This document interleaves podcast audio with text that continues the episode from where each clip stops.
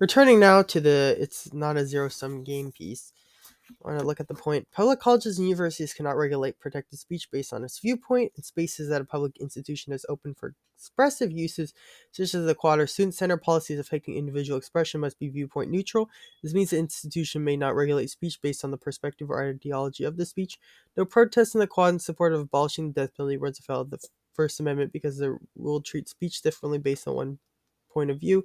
Capital punishment. If you support the death penalty, you can protest. If you don't, you cannot. Many historical movements that challenge the status quo, including women's suffrage and the integration of schools, began with ideas government officials deemed dangerous to society. Without the First Amendment and protections of all speech, those social movements might never have progressed. And um, yeah, viewpoint neutral institutions cannot block certain uh, speech based on a viewpoint. Some regulation of speech or some regulation protected speech is permissible in spaces that are generally open for public expression, like a campus quad. One effective way to set limits needed to support an institution's goals, such as controlling sound levels when classes meet, is to create time, place, and manner restrictions. Here's an example amplified sound is permitted in designated outdoor locations from 12 p.m. to 1 p.m. on Monday, Wednesday, and Friday. This rule applies no matter the subject of the speech, for example, abortion, or the viewpoint, for or against, no matter who you are or what you, your message is, you can only use the amplified sound in designated outdoor locations placed from 12 p.m. to 1 p.m. on designated days of the week time. Time, place, and manner restrictions must leave open ample alternative channels for communicating the speaker's message. In this example, the speaker is still free to share the message at other times, just without amplified sound. And yeah, um, for I mean, in this case, sharing views on abortion, like it's you can have all types of views, just you know, on any issue, even. Um, just there's certain restrictions on how you can do it. Campuses can choose which spaces to open for individual expression. What if a student hangs a poster of a Nazi flag from her dorm room window? Students across the courtyard complain about the hateful iconography and ask that the flag be removed. What the institution can do depends in part whether its policies allow students to post images or messages that face the outside. If so, it generally will need to allow all protected speech regardless of viewpoint. Another option is to institute a policy, as many UC campuses have, that prohibits any postings facing outward in residence halls. This policy would be ex- an example of a time, place, and manner restriction. To meet the First Amendment's requirements, institutions should enforce expression related policies consistently and in a viewpoint neutral way. And um, yeah, so some places have begun to do just not allow absolutely anything with any words or even expression on dorms of maybe students' rooms. Use your voice to respond to harmful speech. It's important to acknowledge and address the damage hateful speech causes, even if you can't regulate it. Protecting the speech, protecting the right to hateful speech in order to protect all speech comes with a cost. Studies document that exposure to hateful speech can negatively impact individual's academic performance and self-esteem. In addition, members of marginalized groups are most often the targets of vile speech. Even if an institution cannot prohibit or regulate hateful speech, it can and must acknowledge and address the detrimental effects of offensive speech on individuals, groups, and the campus climate at large. Recognizing the negative impact of hateful speech on a campus community should go hand in hand with a thoughtful, deliberate plan of how and when to respond. And yeah, if you're going to respond, a lot of hateful speech, some places want to respond, and well, you need a plan to respond to that. Um, before it happened. Administrative responses offensive speech. Colleges and universities have the right to express their own views, including to respond to ugly speech that insults the committee and undermines valid institutional values like inclusion and equity. While no formula exists for an effective, meaningful countermessage or for deciding what's required and from whom, here are some points to keep in mind. We'll go through these points um, for, yeah, some further discussion. Do not simply invoke the First Amendment part of an institution wide statement will likely emphasize how valuable the First Amendment is and why it may preclude punishing the individuals who spoke. Some institutions end their statements there, leaving the community with the impression that the institution can do nothing. The First Amendment may stop administrators from sanctioning or censoring speech, but does not preclude them from labeling the speech as wrong or from taking and explaining measures other than punishment to address the harm that the speech may have caused. So, um, yeah, I mean, the institution can't just say it's the First Amendment we don't want to do anything about it or you know we're not we can't prohibit it that's true but i mean i guess the author here is trying to pull more of a response. Be specific general statements about how hateful or general statements about how hate is harmful will fall flat. Biased speech targeted at a particular group instills fear and exclusion. Effective counter speech names the hate anti-black, anti-Semitic, or anti-trans, for example, speaks directly to the targeted group and it emphasizes how the hateful language does not comport with institution's values. Um, so yeah, they're anti whatever. I mean, in some cases, you know, it's not really anti the group. Some people might find it anti, you know, it's a large discussion, but I guess that is a way of calling it out. Focus on safety and inclusion. Let members of the targeted group know they are safe in a critical part of the campus community. University and college leaders should emphasize inclusion, what the campus is doing to ensure that members of the target community are safe and how students and others can access counseling and other resources. Um, yeah, if someone's harmed, they should get the help they need. Prepare. Don't wait until the next expression of hate comes to your campus. Start preparing now. Ideally, a diverse group of staff, students, and administrators will regularly meet to discuss inclusion, challenges, and efforts, free speech policies, ways to build dialogue across conflicting groups, and preparation for protests and other events. And uh, you don't, you always to prepare for something before it happens. Prevent, it's better than like taking care of it, taking care of it after it happens. Faculty response to offensive classroom speech inside the classroom principles of academic freedom, which are discrete from First Amendment rights, also apply. UC's policy on academic freedom states that the principles of academic freedom protect freedom of inquiry and research, freedom of teaching, and freedom of expression in publication. These freedoms enable the university to advance knowledge and to transmit it effectively to its students and to the public. Unlike freedom of speech, academic freedom focuses on disciplinary expertise because the fo- this focus on professional knowledge, viewpoint neutrality, academic context is not required in the way maybe on other campus-based contexts. And I guess if you're teaching can be super neutral about things because there might be one thing that's, or like in science, more scientifically accurate than some other area which people um, differ or have contentious views on. But as long as you allow for the debate, then it's should work out fine. Professors determine what to include or not on their syllabi and how to teach the material. A math professor is not to accept an incorrect answer equation, this charming professor can give a student a poor grade for arguing that the moon is made of green cheese. When it comes to offensive classroom speech that is germane onto the topic, however, things get more complicated. Consider, for instance, a class on U.S. immigration policy if a student expresses a perspective that is demeaning to immigrant students in the class. For instance, that the United States would be better off with no immigrants, the First Amendment likely prevents the professor from stopping the speech. And that's fair and political. Um, classes with political different political ideals. The law, however, does not preclude the faculty member from creating with students committee standards for classroom discussion. These guidelines become the framework for a Campbell classroom conversation, provide a vehicle for faculty members to help classroom conversations stay protected based on evidence. And yeah, so it's like fair conversations, but not you know, if you have different viewpoints, you can of course share those. Following a challenging exchange in class, faculty members may consider reaching out to students whom the speech may have adversely affected, or to those who uttered the speech to discuss its impact you know, this is really hard if it's like a viewpoint like pro immigration, anti immigration, you know, and you're not calling people names you're calling specific people out or things, you just like have a certain ideal, you wouldn't use this, but you know, if there were certain names and things you're calling out, you would use that. Other responses to hateful speech, all members of the campus committee can utilize First Amendment rights to amplify their voice and message. For example, through opinion pieces and letters to the editor, the campus or local paper. Protest is also an important means of expression in university life. Our colleges and universities should make it clear that shouting down a speaker in order to preclude others from hearing them Oh, no. However, colleges and universities should make it clear that shouting down a speaker in order to preclude others from hearing their message is not protected by First Amendment. Campus policies should distinguish between constitutionally protected protests and sanctional disruption, as well as spell out the consequences of crossing that line. And yeah, there's other things that are more useful than just shouting at someone. I, I would encourage people to do that. Respect to conveying disagreement with a controversial speaker or event in particular. Another potential response is to host counter programming at the same time but another location. This allows members of the community who want to decry certain speech to come together and spread positive messages. Counter programming also draws media attention, which often fuels hateful campaigns away from the provocative speakers. Some groups have even used visits by extremist speakers as an opportunity to raise money for causes they support. For instance, asking people to donate for every minute that the group stands outside the event. Um, yeah, so there's better ways to um, spread those messages than just calling, yelling at someone. You know, you can do something productive.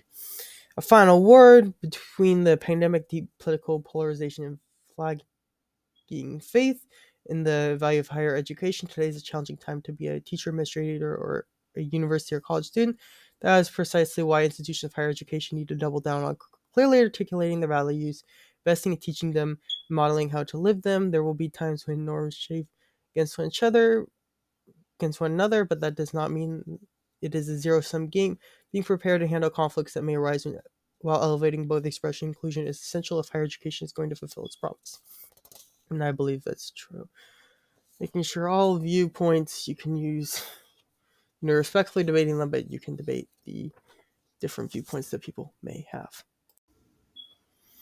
Um, now I'd like to read a piece titled Academic Freedom and the Research University. It begins with When we imagine creating the modern research university de novo, the first, the first cornerstone to be laid is that of academic freedom. The American idea of academic freedom originated in Europe. It was faculty trained European universities who brought with them the concept to American universities. About half of the members of the 1915 American Association of University Professors AAUP committee that first articulated a statement of academic freedom in the United States were graduates of German universities. Academic freedom was critical in enabling faculty first to free themselves from sectarian religious domination and later to resist secular political control. The modern research university could not have emerged absent this commitment to academic freedom. However, I believe that the principles upon which academic freedom is founded must be elaborated and modified in ways that are relevant to the responsibilities and circumstances of today's universities. In the spring of 2003, it proposed that the University of California adopt a new statement on academic freedom. The policy was approved by the Assembly of the Academic Senate on 30th of July 2003 by a vote of 45 to 3 and became official university policy thereafter. This new policy is both traditional and innovative. It respects tradition in that it affirms the three components of academic freedom freedom of inquiry and research, freedom of teaching, and freedom of expression and publication. Breaks new ground in that it explicitly recognizes the means of maintaining those freedoms. The policy embraces the concept that the faculty as members of a profession with distinctive competencies and responsibilities. This concept is essential for the university to carry out its fundamental mission and essential to our policy on academic freedom. The new policy emerged from debates or so this next piece is titled Course on Palestinian Politics. The new policy emerged from debate sparked by a recent and heated controversy over a course on Palestinian literature. In spring 2003, a graduate student instructor at the Berkeley campus posted a description of his freshman composition course on the English department's website. The title of his course was The Politics and Poetics of Palestinian resistance. The course description explained that students would examine how Palestinians created literature under the brutal weight of the Israeli occupation. The instructor's description made it clear that he was a staunch supporter of Palestinians. His course description ended with the suggestion that conservative thinkers are encouraged to seek other sections of the course. On its face, the instructor's course description was outrageous. It raised several immediate concerns departmental oversight of the course, senior faculty supervisors, or supervision of graduate student instructors, the basis on which instructor may limit enrollment, student rights, and how they are, are protected. Berkeley Chancellor Robert M. Berdahl, working closely with the Academic Senate, resolved these questions quickly and skillfully. Senior faculty spoke with the instructor to ensure that he understood his obligations and responsibilities as an instructor at the university. The course description was changed. Students taking the course were advised that they had the right to express themselves and have their work evaluated without discrimination or harassment. They were also informed that they could bring concerns to the chair of the English department. A senior faculty member sat in on all class meetings to ensure that the course was consistent with academic norms. At the end, the students who took the class gave outstanding ratings to both the course content and the instructor. For a full account of the issues the course raised and how they were addressed, see the May to June 2003 issue of Academe, the Bulletin of the American Association of University Professors. Sproul's statement on academic freedom. The incident, however, revealed a fundamental weakness in the university's policies. When my colleague Patrick Hayashi and I examined UC's academic freedom policy, we found that President Robert Gordon Sproul had first articulated it in 1934. It was formally adopted as university policy in 1944. The policy is published in the Academic Personnel Manual and referred to as APM 10, Academic Freedom. The following announcement was originally made by the president of the university before the Northern Section of the Academic Senate on August 27, 1934 and is to be regarded as setting forth the principles which guide the president in these manners and accordingly stand as, in a certain sense, the policy of the university. The function of the university is to seek and transmit knowledge and to train students in the process whereby truth is to be made known. To convert or make comments is alien and hostile to this dispassionate duty, where it becomes necessary in performing this function of a university to consider political, social, sectarian movements. They are dissected and examined, not taught, and the conclusion left with no tipping of the scales to the logic of the facts. The university is founded upon faith and intelligence and knowledge, and it must defend their free operation. It must rely upon truth to combat error. Its obligation is to see that the conditions upon which questions are examined are those which give play to intellect rather than to passion. Essentially, the freedom of a university is the freedom of competent persons in the classroom. In order to protect this freedom, the university assumes the right to prevent exploitation of its prestige by unqualified persons or by those who would use it as platform for propaganda. Therefore, takes great care in the appointment of its teachers, must take corresponding care with respect to others who wish to speak in its name. The university respects personal belief as the private concern of the individual. It equally respects the constitutional rights of the citizen. It insists only that its members, as individuals and as citizens, shall likewise always respect and not exploit their university connections. The University of California is a creature of the state, and its loyalty to the state will never waver. It will not aid nor will it condone actions contrary to the laws of the state. Its high function and its high privilege, the university will steadily continue to fulfill, serving the people by providing faculties for investigation and teaching free from domination by parties, sects, or selfish interests. The university expects the state in return to its own great gain to protect this indispensable freedom, a freedom like the freedom of the press that is the heritage and the right of a free people. When President Sproul made this statement, California and the university were in turmoil. America was struggling with the Great Depression. There was tremendous labor unrest, often leading to large scale demonstrations and strikes that ended in violence. A red scare over a possible communist takeover of the nation alarmed citizens and public officials alike. At that time, the traditional view of collegiate life reflected the belief that students, faculty, and administration were all part of a collegial family. However, some professors and students had a different view. They openly questioned the nature and purpose of American universities, arguing that far from being the agents of advancement and democracy, they assisted in maintaining an oppressive status quo. University of California faculty and students spoke out against the many problems facing the nation poverty, corporate greed, racism, imperialism, and militarism. This activism offended powerful state politicians and civic leaders and consequently threatened the university's political and budgetary support. That was the context in which President Sproul issued his directive on academic freedom. Faculty would limit themselves to the dispassionate task of dissecting the logic of the facts. In return, the state would protect the indispensable freedom of the university to transmit knowledge. Political neutrality was a quid pro quo for political support, a bargain that enabled President Sproul to navigate the turbulent political waters of his time. But the Sproul policy was, is not a not simply a relic of another generation's political wars. It also contains statements about academic freedom that few would disagree with. For example, the condemnation of using the classroom to make converts to political to a particular political view or using the university as a platform for propaganda. Yet when we look to it for guidance on resolving the conflict over the Palestinian poetry class, the Sproul statement was unsatisfactory in important respects. Neutrality, the principle that undergirds the Sproul policy does not constitute a sufficient, a sufficient criterion on which to decide cases of academic freedom. The logic of the facts can and does lead different people to dramatically different conclusions. Who decides what is partisan and what is not? Without criteria to make such distinctions, judgment must be made on other grounds. History has shown that those judgments are often based on whether or not the content of faculty members' writings or remarks offends specific groups. Furthermore, there is no necessary correlation between effective scholarship and neutrality, however, the concept of neutrality may be defined. Faculty frequently hold strong viewpoints, many of which challenge prevailing orthodoxies. They routinely contribute to political discourse on a wide range of politically controversial subjects, ranging from environmental hazards, welfare economics, and abortion policies, the human cloning, religious doctrine, and affirmative action. Academic norms require that faculty stand ready to revise their conclusions in the light of new evidence. And experience has shown that faculty members can and do combine strong commitments to a particular point of view with the highest professional standards of teaching or research. Academic freedom is concerned with protecting the conditions that lead to the creation of sound scholarship and good teaching, not with maintaining political neutrality. Indeed, this Sproul policy's efforts to spell out a single criterion that would apply in all disputes over academic freedom was one of its weaknesses.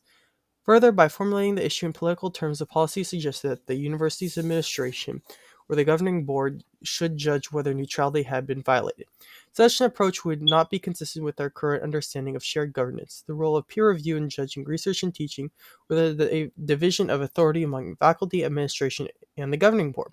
In sum, the Sproul policy is outdated because of its political agenda and because it is sufficient, insufficiently helpful as a guide for resolving cases of academic freedom. For these reasons, we concluded it should be replaced. Other policies on academic freedom. We began by considering other policies on academic freedom put forth by the AAUP and a number of American universities. Many of these policies conceive of academic freedom in part as an extension of First Amendment rights expressed in the United States Constitution. However, this conception does not provide a sufficient basis for defining academic freedom. First Amendment rights are about individual freedoms related, relative to the state. The state cannot tell individual faculty members or anyone else that their ideas are wrong or inadequate.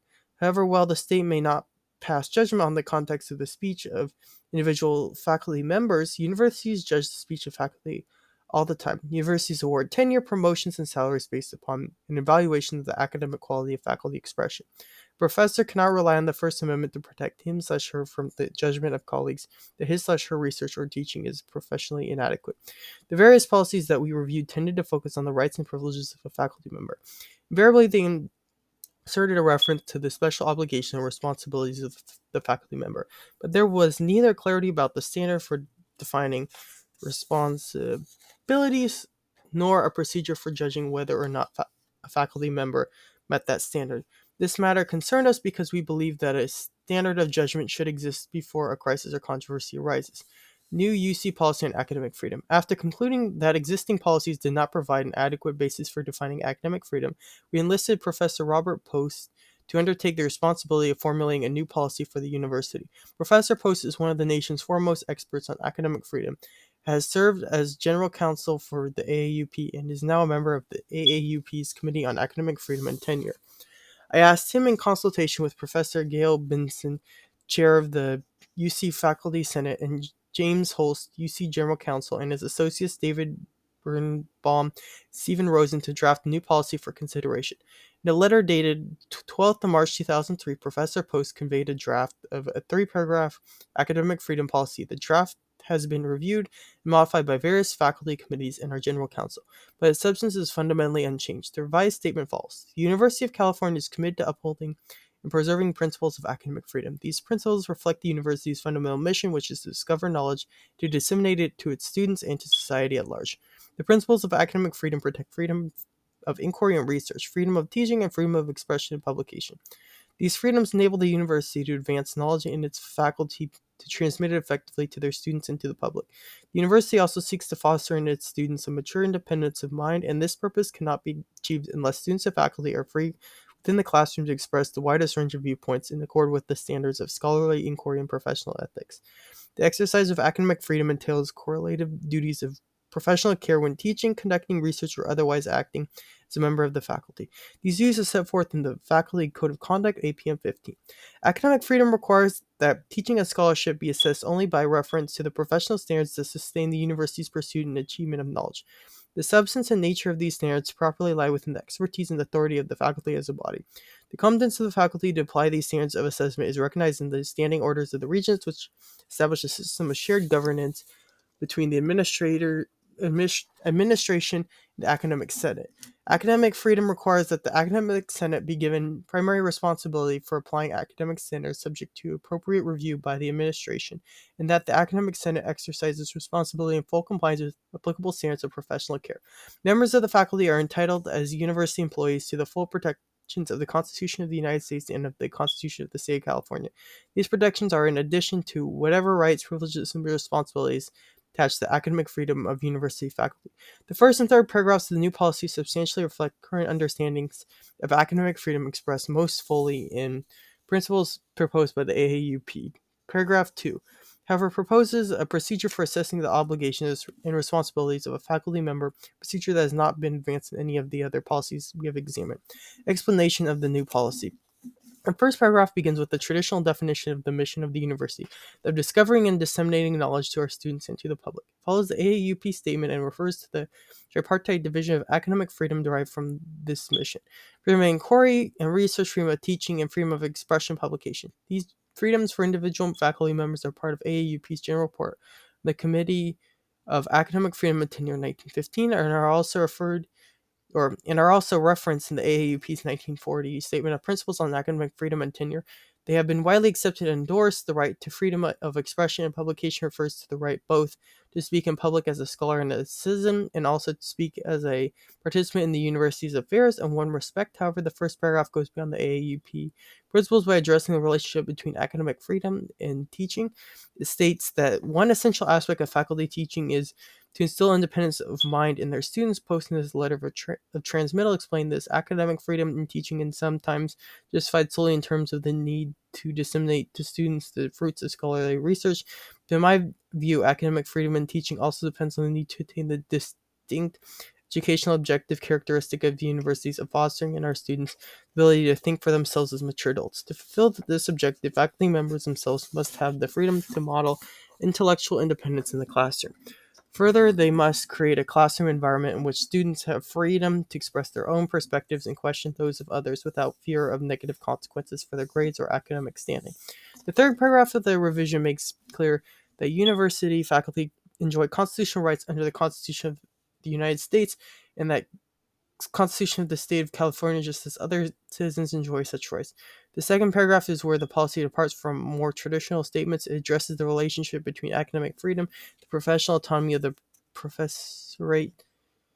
Post explain the historical roots of academic freedom lie in this autonomy.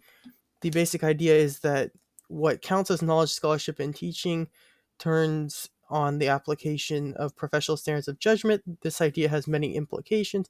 The most important is that the quality of faculty work is to be judged only by reference to professional standards of academic judgment, is not to be determined by reference to the political decisions of the lecturer, the priorities of financial donors, or the managerial priorities of the administration. Academic freedom historically developed in this country precisely because of the need to insulate faculty from these inappropriate bases of judgment. second important implication of the idea that the mission of the university depends upon the application of professional standards is that faculty have to have the responsibility both to assess the work of their peers and also to submit to the university submit to the assessment of their peers. This responsibility is what underlies decisions concerning hiring, promotion, awarding tenure, approval of course descriptions, evaluations of teaching, and so forth. A third implication is that faculty must undertake to comply with professional standards in the performance of their duties. The realm of teaching, for example, professional standards require that faculty accord students the right to think freely and to exercise independent judgment, that they evaluate students solely on the merits of their work, and that they not penalize students merely because of their political, ethical, religious perspectives. If academic freedom implies professional autonomy, it also implies professional responsibility. Academic freedom does not shield faculty from judgment or evaluation. If they act in ways that are professionally unethical or incompetent, we specify the nature of the professional responsibility of faculty in section 15 of the APM Faculty Code of Conduct. This new policy makes clear that academic freedom does not rest principally on the First Amendment rights of individual faculty, nor is it contingent on the sufferance of the state. Rather, academic freedom is rooted in notions of the faculty as members of an academic profession that has distinctive competencies essential for the functioning of the modern university. Faculty, as members of this academic profession, set their own standards governing how knowledge is created, assessed, and advanced. Implication of the new policy. This new policy does not seek to change in any way the authority of the Board of Regents to govern the University of California or the responsibility of the administration to perform its appropriate role in governance. It is intended to clarify something that has not been explicitly stated in any of the other policies we have examined, namely that primary responsibility for issues involving academic freedom rests with the faculty. The faculty member is working on a question germane his slash her discipline and addresses that question in an academically responsible way, adhering to the standards of his slash her discipline. The institution has no basis for sanctioning the individual, no matter how controversial that person's viewpoint may be. So while the prerogatives of the university are limited. Faculty are bound by professional standards and are subject to professional review and sanction. Faculty cannot violate professional standards and defend their conduct on the basis of academic freedom. The reliance of peer review is fundamentally important. Without peer evaluation, the modern university could not function. Without the freedom to explore within the parameters of academic competence, professional norms, the university could not achieve its mission of advancing knowledge. That is why academic freedom is afforded special protection in American universities. At the same time, the new policy describes how the rights of the faculty are accompanied by broad responsibilities regarding the conduct of teaching and research, the assessment of evidence, and the regard that must be given to alternative viewpoints. Because of their professional expertise and their wide experience with the daily re- realities of teaching, research, and public service, the faculty have distinctive competencies that make them the members of the university community most qualified to judge on issues of academic freedom. The new policy has disappointed some people who prefer to see a codification of what behavior is permitted, what is prohibited. I understand this desire, however, we already have a statement governing faculty behavior in APM 15, the Faculty Code of Conduct. The code, for example, forbids discrimination against a student on political grounds. As teachers, the professors encourage the free pursuit of learning of their students. They hold before them the best scholarly standards of their discipline. Professors demonstrate respect for students as individuals and adhere to their proper roles as intellectual guides. And counselors, professionals make every reasonable effort to foster honest academic conduct and to assure their evaluations of students reflect each student's true merit. They avoid any exploitation, harassment, or discriminatory treatment of students. They protect their academic freedom. APM 15, Section 2A, page 4. The code sets forth ethical principles and provides examples of unacceptable faculty behaviors that are subject to university discipline. No such list of examples can ever be complete. The code simply illustrates the types of unacceptable conduct that can be derived from the ethical principles. A new policy on academic freedom affirms the principles that faculty conduct will be assessed in reference to academic values and professional norms, an inherently broad and flexible standard that is properly left to the determination of the faculty. This articulation of academic freedom implies that the key to proper governance and responsibility faculty conduct lies in the careful recruitment and advancement of faculty based on academic values, reliance on faculty govern themselves wisely, and the expectation that the, they will fulfill their responsibility to discipline faculty members violate the norms of the academic profession. Faculty governance, peer review, academic freedom gave rise to the research university as we know it today. We would be wise to anticipate the boundaries will change between disciplines and between the university and other institutions. How research is conducted and how education takes place will change. Sources of support will become more volatile and varied, professional and political relationships will become more complex. The ch- challenges facing the research university will only expand. We wish to meet these challenges wisely and responsibly. We must reaffirm the importance of academic freedom and the accompanying responsibilities of the faculty. This requires that universities rely not on increasingly elaborate rules and regulations constraining faculty behavior, but rather on the values and norms that must govern faculty professional conduct. This in turn requires reaffirmation that modern universities can flourish only when there is a system of shared governance which faculty are given authority with accompanying freedom and responsibility over academic matters. Now, as that previous piece led us into, um, I'd like to discuss, well, the UC um, academic freedom policy. So, academic freedom. The University of California is committed to upholding and preserving principles of academic freedom. These principles reflect the university's fundamental mission, which is to discover knowledge and to disseminate it to its students and to society at large. The principles of academic freedom protect freedom of inquiry and research, freedom of teaching, and freedom of expression and publication. These freedoms enable the university to advance knowledge and to transmit it effectively to its students and to the public.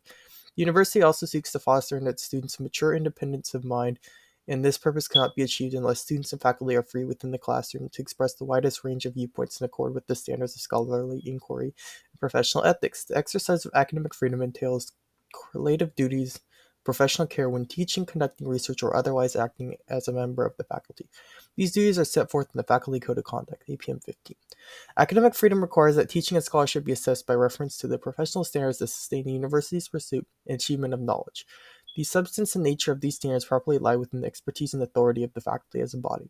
The competence of the faculty to apply these standards of assessment is recognized in the standing orders of the region, which enable a system of shared governance between the administration and the academic senate. Academic freedom requires that the academic senate be given primary res- responsibility for applying academic standards, subject to appropriate review by the administration, and that the academic senate exercises responsibility in full compliance with the full standards of professional care. Members of the faculty are entitled as university employees to the full protections of the Constitution of the United States and the, of the Constitution of the State of California. These protections are in addition to whatever rights, privileges, and responsibilities attached to the academic freedom of university faculty. Um, and then I guess here's an appendix to it. Um, starts with Office of the President, September 29, 2003. Change size Laboratory Directors, Vice President, Agriculture and Natural Resources. Dear colleagues, revise academic personnel policy 10, academic freedom. Encloses the revised academic personnel policy 10, academic freedom, which is effective immediately. This new statement on academic freedom for faculty supersedes the previous APM 10. previous statements on academic freedom was first issued by President Robert G. Sproul in 1934 as part of a series of university regulations later incorporated into University Policies APM 10. After extensive consultation with faculty and other members of the university community, I'm pleased to issue this revised policy. The policy is based on the traditional cornerstones of academic freedom, freedom of inquiry and research, freedom of teaching, and freedom of expression and publication. The policy establishes that faculty have primary responsibility for articulating the professional standards by which academic freedom may be sustained. I would especially like to thank Professor Robert C. Post, who's a member of the law school faculty at Berkeley and a distinguished scholar on First Amendment law, for his thoughtful advice. I would also like to thank the Academic Senate for its comprehensive review of the proposal. This new policy does not seek to change in any way the authority of the Board of Regents to govern the University of California or the responsibility of the administration to perform its appropriate role in governance. The policy is intended to be read in conjunction with APM 15 Faculty Code of Conduct and with the Regents' 1970 policy on academic freedom. Although this new policy applies to the university's faculty, its issuance does nothing to diminish the rights and responsibilities enjoyed by other academic appointees. Discussion of the background leading to this revised policy is presented in a paper entitled Academic Freedom in the Research University, put into this letter. Sincerely, Richard C. Atkinson, President. Enclosure, I guess we can go over that. DC members, President's Cabinet, Academic Council Chair Pitts, Associate Vice President Boyette, Assistant Vice President Special Assistant Gardner, and Principal Officers of the Regents. Preamble to the Statement of Principles. Student freedom of scholarly inquiry. The University of California seeks to provide and sustain an environment conducive to sharing, extending, and critically examining knowledge and values and furthering the search for wisdom. Effective performance of these central functions requires that students be free within their respective level in the educational process to pursue knowledge in accord with appropriate standards of scholarly inquiry. But the nature of student freedom of scholarly inquiry has not been well articulated in the university.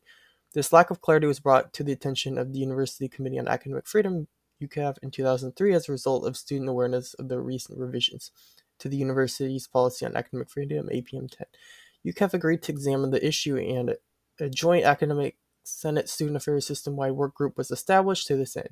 The work group consists of faculty from UCAF, academic Senate faculty leaders, student regents, student representatives from campuses, divisional campus student affairs representatives, staff from the Office of the President.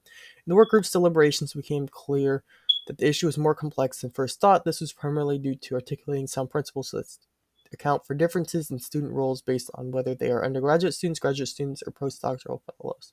Within the range of roles, the concept of student has varied. Operational meanings associated with intellectual maturity and development, as well as with academic responsibilities such as graduate student teaching and participation as a researcher colleague. The most salient guarding principle or the most salient guiding principle that has emerged from our deliberations is that academic freedom is conferred in the University of California by virtue of faculty membership. As such, student freedom of scholarly inquiry is ultimately derived from it by faculty academic freedom. Student freedom of scholarly inquiry should also not be construed as adversarial to the faculty from which it derives. The academic freedom of the faculty is not absolute. The faculty code of conduct describes the responsibilities of the faculty in relation to the to students and specifically situations where controversial opinions are not germane to the subject of the course. These principles are intended as an aspirational statement to guide members of the university community towards or toward the goal of preserving an environment conducive to promoting the highest standards of teaching and scholarship. Statement of Principle Student Freedom of Scholarly Inquiry. The university seeks to foster in its students a mature independence of mind, and this purpose cannot be achieved unless students are free to express a wide range of viewpoints in accord with the standards of scholarly inquiry for the competence of student work at each level of the educational process. The substance and nature of these standards probably lie within the expertise and authority of the faculty as a body. As such, it is primarily the responsibility of the faculty is set forth in the Faculty Code of Conduct to ensure that student freedom of scholarly inquiry is fostered and preserved in the university. While there is substantial variation in students' competence to engage in scholarly inquiry based on their level in the educational process, the faculty has the major responsibility to establish conditions that protect and encourage all students in their learning, teaching, and research activities. Such conditions include, for example, free inquiry and exchange of ideas, the right to critically examine, present, and discuss controversial material relevant to a course of instruction, enjoyment of constitutionally protected freedom of expression, and the right to be judged by faculty in accordance with fair procedures solely on the basis of the student's academic performance and conduct. For students to develop a mature independence of mind, they must be free in the classroom to express a wide range of viewpoints in accord with standards of scholarly inquiry irrelevant to the topic at hand. No student can abridge the rights of other students when exercising the right to differ. Students should be free to take civil and reasoned exception to the data or views offered in any course of study and to reserve judgment about matters of opinion. They are responsible for learning the content of any course for, of study for which they are enrolled. Faculty has authority for all aspects of the course, including content structure, relevance or alternative points of view, and evaluations. All decisions affecting a student's academic standing, including assignment of grades, should be based upon academic considerations administered fairly and equitably under policies established by the Academic Senate. In professional curriculum, such decisions may include consideration of performance according to accepted professional standards. Students may also serve as instructors under supervision of the faculty. The faculty retains authority all over all aspects of the course, including content, structure, evaluations, and delegation of authority for the course, and must base the guidance of student instructors on accepted scholarly and prof- scholarly and professional standards of competence in teaching. Subject to such authority, however, such student instructors share with faculty the freedom and responsibility to present concepts, to lead discussion in class, and to ensure the appropriate and civil treatment of their members of the academic community.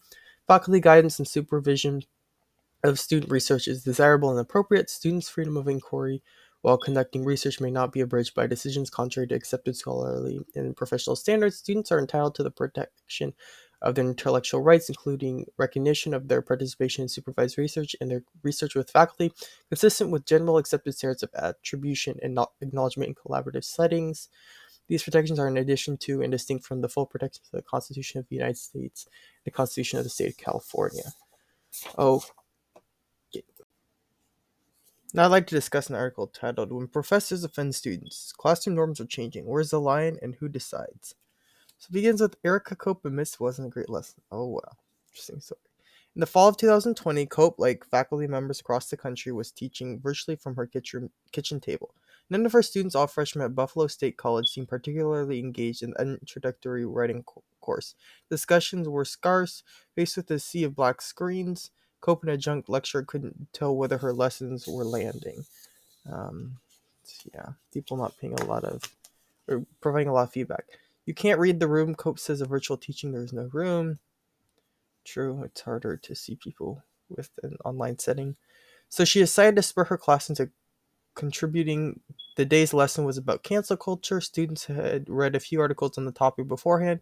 Cope wanted to present them with opinion that at first blush they'd object to, but that would actually be more nuanced than it appeared. She said, This is me like speaking honestly, and you guys have to respond to me honestly with what you think with what you feel about this. So I'm sick of talking about Black Lives Matter. So it's of course some like controversial take that people, you know, would have some response to. Though clumsily articulated, Cope acknowledges it's an opinion that she holds. While Cope, who is white, supports Black Lives Matter in general, she thinks that conversation about the movement can be performative and that it should focus not just on police brutality, but also on education, healthcare, poverty, and other issues that affect Black people in America. She wanted her students to engage with that sort of critique, which she thought would be unfamiliar to them. But her choice of words was very, very poor, she says. Um, yeah, so just something to think more about in the class. It didn't work, it was a mistake, Cope says, and I recognize that. See what she means by that. Many of the students in the class were black, and some of them were pretty upset. Cope recalled not everyone wanted to talk, and the class stretched beyond the normal time. Cope said she tried to make it clear where she was coming from, but overall, the lesson just flopped. She left the class period with an uneasy feeling, whoa, that didn't go the way I thought it would. I mean, they're starting to get engagement in the class at that point. Before teaching the same course in the spring, Cope revised the lesson, she says, it went much better. Yeah, the more you teach a lesson, the better it gets. Then April 2021, a 15 second clip from the lecture gone wrong surfaced on social media showing Cope saying she was sick of talking about Black Lives Matter. I feel like she said that with all her might. The student who posted the video told the Buffalo News saying Cope's statement was insensitive, especially because the class was mostly made up of black students. The student had shared the video online to coincide with the protest against racial bias against students in these reports, and especially if you put a small clip, you know, you get things construed. Uh, major media outlets, including the New York Post and the Daily Mail, picked up the story. Online, Cope recalled people said she was a racist and embarrassment, that she should be fired. Buffalo State's president issued a statement that Cope's messages as presented is unacceptable and said the chief diversity officer would be reviewing the incident. The magnitude of the attention overwhelmed Cope. She was scared that her career would be permanently derailed. Few of her colleagues seemed appalled. The others reached out to say this could happen to anyone, and yeah, they'd have to review the situation more. It's happened to a lot of people. Though cope situation extreme, many professors have found themselves in a similar position.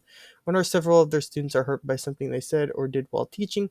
Those students then ask or demand that the institution take action, sometimes by inflicting punishment. Um, yeah. You know, taking something maybe out of context in a way. It's clear that norms regarding if and how certain topics can be broached in the classroom have shifted. Frequently, these incidents involve not challenges of students' ideas, remarks they say denigrate their identity, especially in the wake of George Floyd's murder by a police officer. Many colleges have promoted the ideals of diversity, equity, inclusion, and have publicly promised students that their campuses will be safe places to attend. But professors want a productive learning environment, which for many means challenging their students and at times presenting them with material that can make them uncomfortable. Student ideas about what is appropriate, what is offensive, and what is discriminatory can differ from their instructors and from one another's. That gap leads to complaints and sometimes ultimatums. When a professor does something in the classroom which students object, what should happen next? Who should decide? And that is an interesting question that has to be answered by some universities. Debates over what's suitable to bring up in the classroom and how much latitude professors should be given to instruct how they wish are nothing new. We might be in a moment of slightly more accelerated social change. Said Jennifer Ruth, a professor of film studies at Portland State University, who writes regularly about academic freedom issues, but there has always been discussion about what's appropriate pedagogy. And yeah, especially when you have like a tougher political climate, then of course these issues will come up more. That accelerated social change stems in part from higher ed's shifting student demographics. Over the last two decades, the share of undergraduates who identify as a race other than white has increased to about 45% from 30%. That rate of racial diversification has not been matched among the faculty. Many of us in academia have come to learn by quote unquote common sense what might be like good to say that stirs up critical thinking but doesn't offend people, says Hendry Ton, Associate Vice Chancellor for Health, Equity, Diversity, and Inclusion at University of California Davis Health. But we've learned that on a fairly homogeneous group of people, the traditional group of students that we've seen highly represented in our universities says, as the student body changes, there's a need to update our sensibilities. And yeah, but at the same time, you should use the whatever you use with one group of students, you use with the other. You shouldn't just separate out by you know the racial demographics of that group of students. That's because words have emotional impact and can lead to both psychological and physical problems, says Ton, who is also a psychiatrist. If you're a student from an underrepresented group sitting in a lecture who hears something hurtful, you might be thinking, wait, the professor just say what I thought they said? How could they? Probably not. I'm reading this wrong. By being too sensitive, should I say something? All that cognitive load makes it hard for the student to participate in the classroom conversation, Ton says. In other words, the professor is not create a productive learning environment. And there are times though, students do think about too much about is this a you know tries to try to make things feel is this really as offensive as it is or they you know try to bring up that question too much? But i mean that is a true thought. Marcia chatelain a professor of history and african american studies at georgetown university emphasized uh, at a recent chronicle event the importance of considering climate before introducing sensitive materials in the classroom. For example to openly use racial slurs in the moment in which the majority of my students have watched someone die on their smartphones, students have seen the election of essentially a white nationalist, she said. Maybe it's time to take a different tone and take the temperature of the room before you introduce certain ideas. Not because it's not important to teach those ideas, but we're always teaching in a context. And yeah, if, you know, you do take, you know, some of those issues were bad. There mentioned some people, I guess, take it as, you know, super, you know, take it super far in a certain way, then yeah, you should take um, some moments to maybe look at what you're reviewing that classroom setting. In her experience, she said good teachers do not have these moments in the classroom because they thought about what they're doing, and if you prepare ahead of time, things will go smoother. Of course, some scholars strongly disagree. They argue that today's students are eager to pounce upon an instructor who does something they don't like, and they see academies administrative classes lacking spine to defend those structures, and sometimes that is the truth. Randall L. Kennedy, a professor at Harvard Law School who was in conversation with Chatelain, said during the event that faculty members are not being disciplined for doing a bad job of teaching, rather they're being disciplined in part because university leaders are buckling to those who's are, who are making the most noise. A core principle of university life should be that ideas, even the most re- reprehensible, ought to be subject to discussion, he said. What concerns Kennedy, he said, is that at more and more institutions, students will say there are certain words that cannot be said, and at certain institutions you do not want to say. Um, uh, you know, words some institutions will not allow.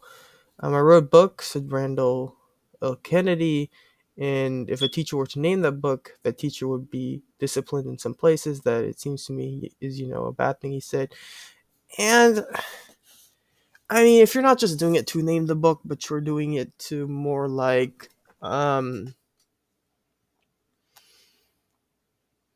let's say,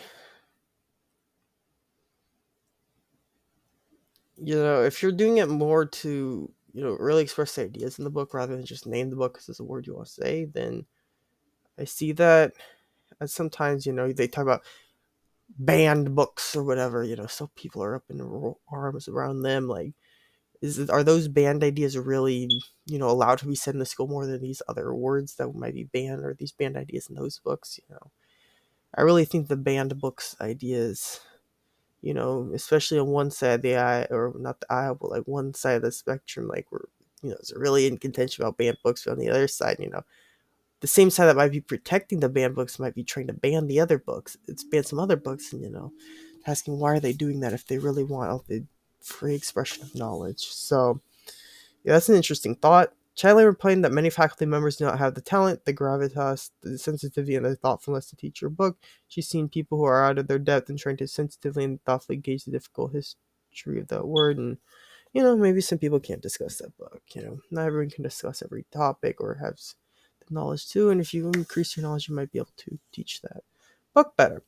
And colleges may bear some responsibility for students' expectation that their sensitive abilities be respected. They tend to emphasize what fun and exciting places they can be, and as of late, what a safe and inclusive place they can't be, says Keithy Whittington, professor of politics at Princeton University, who is chair of the Academic Freedom Alliance, newly formed organization devoted to protecting academic freedom.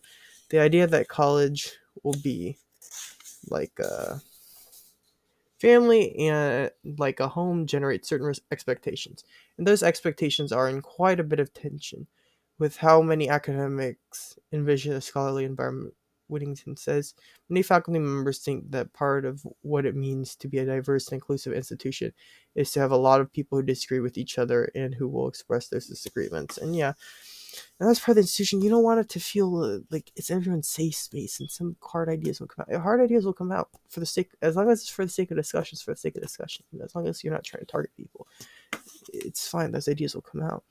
Complicating matters further is that in recent years, universities have ramped up their reporting mechanisms regarding bias, discrimination, and harassment. Students are increasingly entering the university already aware of those sort of concerns as Whittington. Obviously, some of that's important and necessary, but those new mechanisms also create a whole new toolkit. Whittington says that people use to report investigate behavior that doesn't rise to harassment, discrimination. People call discrimination for a lot of things that aren't actually discrimination. It's just there's something they're upset with. What sort of behavior by a professional should trigger intervention? At what point does a professor's conduct or immediate removal from the classroom? Um, at this point, you know, those those are interesting questions to look at. We continue further. Sometimes the answer is obvious after complaints came in regarding Andre Duclos, then an adjunct professor in the economics department at Bowling Green State University. It became clear that he crossed the lines with Peter G. Vanderhart, the department chair. In April 2021, an investigation found that Duclos had made insulting and unprofessional comments to students. One complaint was that he had recently engaged the only black female student class in a conversation about Ma'Khia Bryant, a 16 year old black girl who was fatally shot by the police in Columbus, Ohio, and said to that student, She's not really a child hunt. She's bigger than you. He also offered the student 20 bonus points if she could write 100 words about the positive things Black Lives Matter had done. And yeah, and that's sort of um, pointing out a student individually. In response to a student's assignment in the fall of 2020, about how minorities are affected economically by stereotypes, the investigative report stated that Duclos had commented in part, to be honest, racism is not a problem. The media has simply told you that to keep you hate brewing. Mexico is the main illegal alien country, but most drugs and criminals come from the south. The wall is changing that. Um,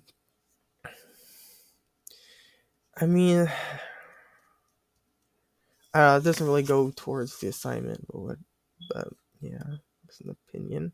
Students reported other troubling comments, and two students said they had stopped attending Nicholas' class because of his conduct. And yeah, his conduct did get a little um, probably out of that range of academic freedom.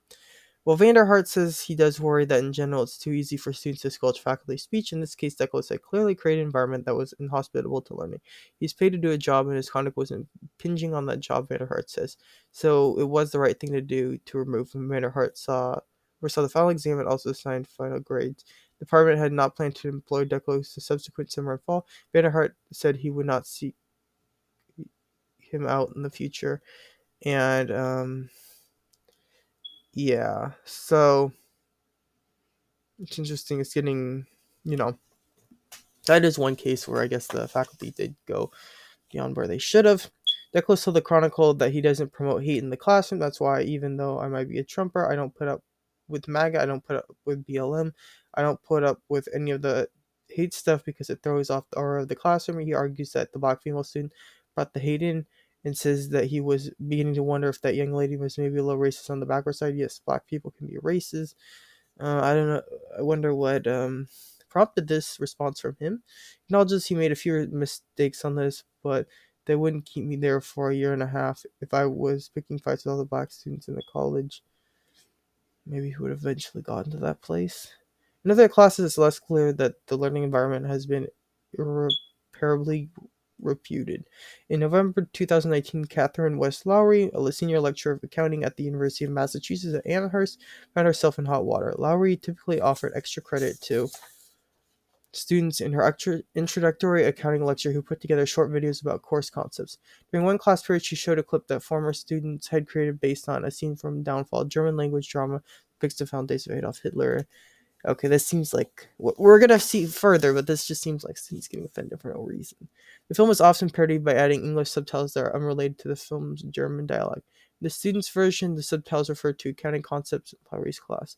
Hitler yells at one of his advisors, Don't you dare finish that sentence, I'll send you to a chamber.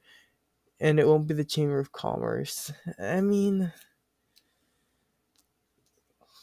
it's it's kind of borderline, but like I could see some people getting offended at it, but still, it's like not super like clearly as the last example like went over the line, and that's why this article is about where is the line.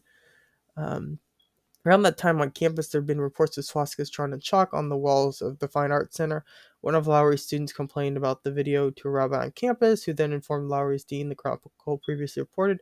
At that point, the administration did what administrations do, just sort of go into defense mode and ask the lawyers, you know, how to avoid any liability on the university's part, says Eve Weinbaum co-president of the Faculty and Librarian Union. Lowry was moved from the classroom for the semester. Some students were upset Lowry's ouster and protested by walking out.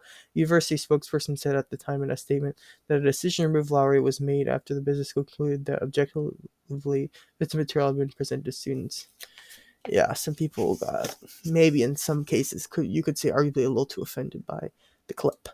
Weinbaum said she's sympathetic to the individual student's response, but to being shown the clip, but she wishes the incident had been used as a teachable moment. Those concerns could have been talked about in the classroom where university were supposed to be educating people about these things, she says. And if it really did draw the line, you know, you could say no more next quarter, no more of this um, type of action to be presented or these type of videos to be presented. Weinbaum worries that it's non-tenure track faculty members who more often face repercussions when these sort of complaints arise. Tenured faculty members have more social capital, she says.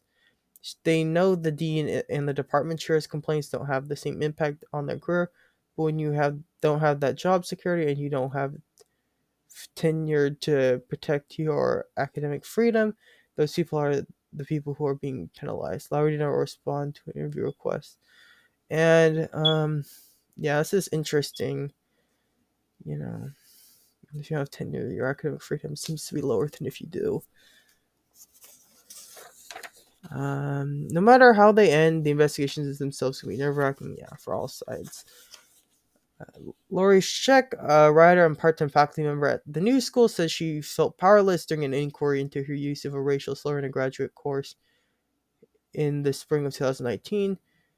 Sheck, who is white, was quoting the writer James Baldwin in reference to the 2016 documentary film I'm Not Your Negro. The film's title substitutes Negro for the N word, which Baldwin had used when he made a similar statement in a television appearance. The clip is included in the documentary. Sheck says she wanted to talk about what it meant to sanitize this language and change the word out for maybe some word that people found more socially acceptable. Um, yeah. And this continues on. We'll talk about more in the next episode. Thank y'all for listening, and I'll see y'all later.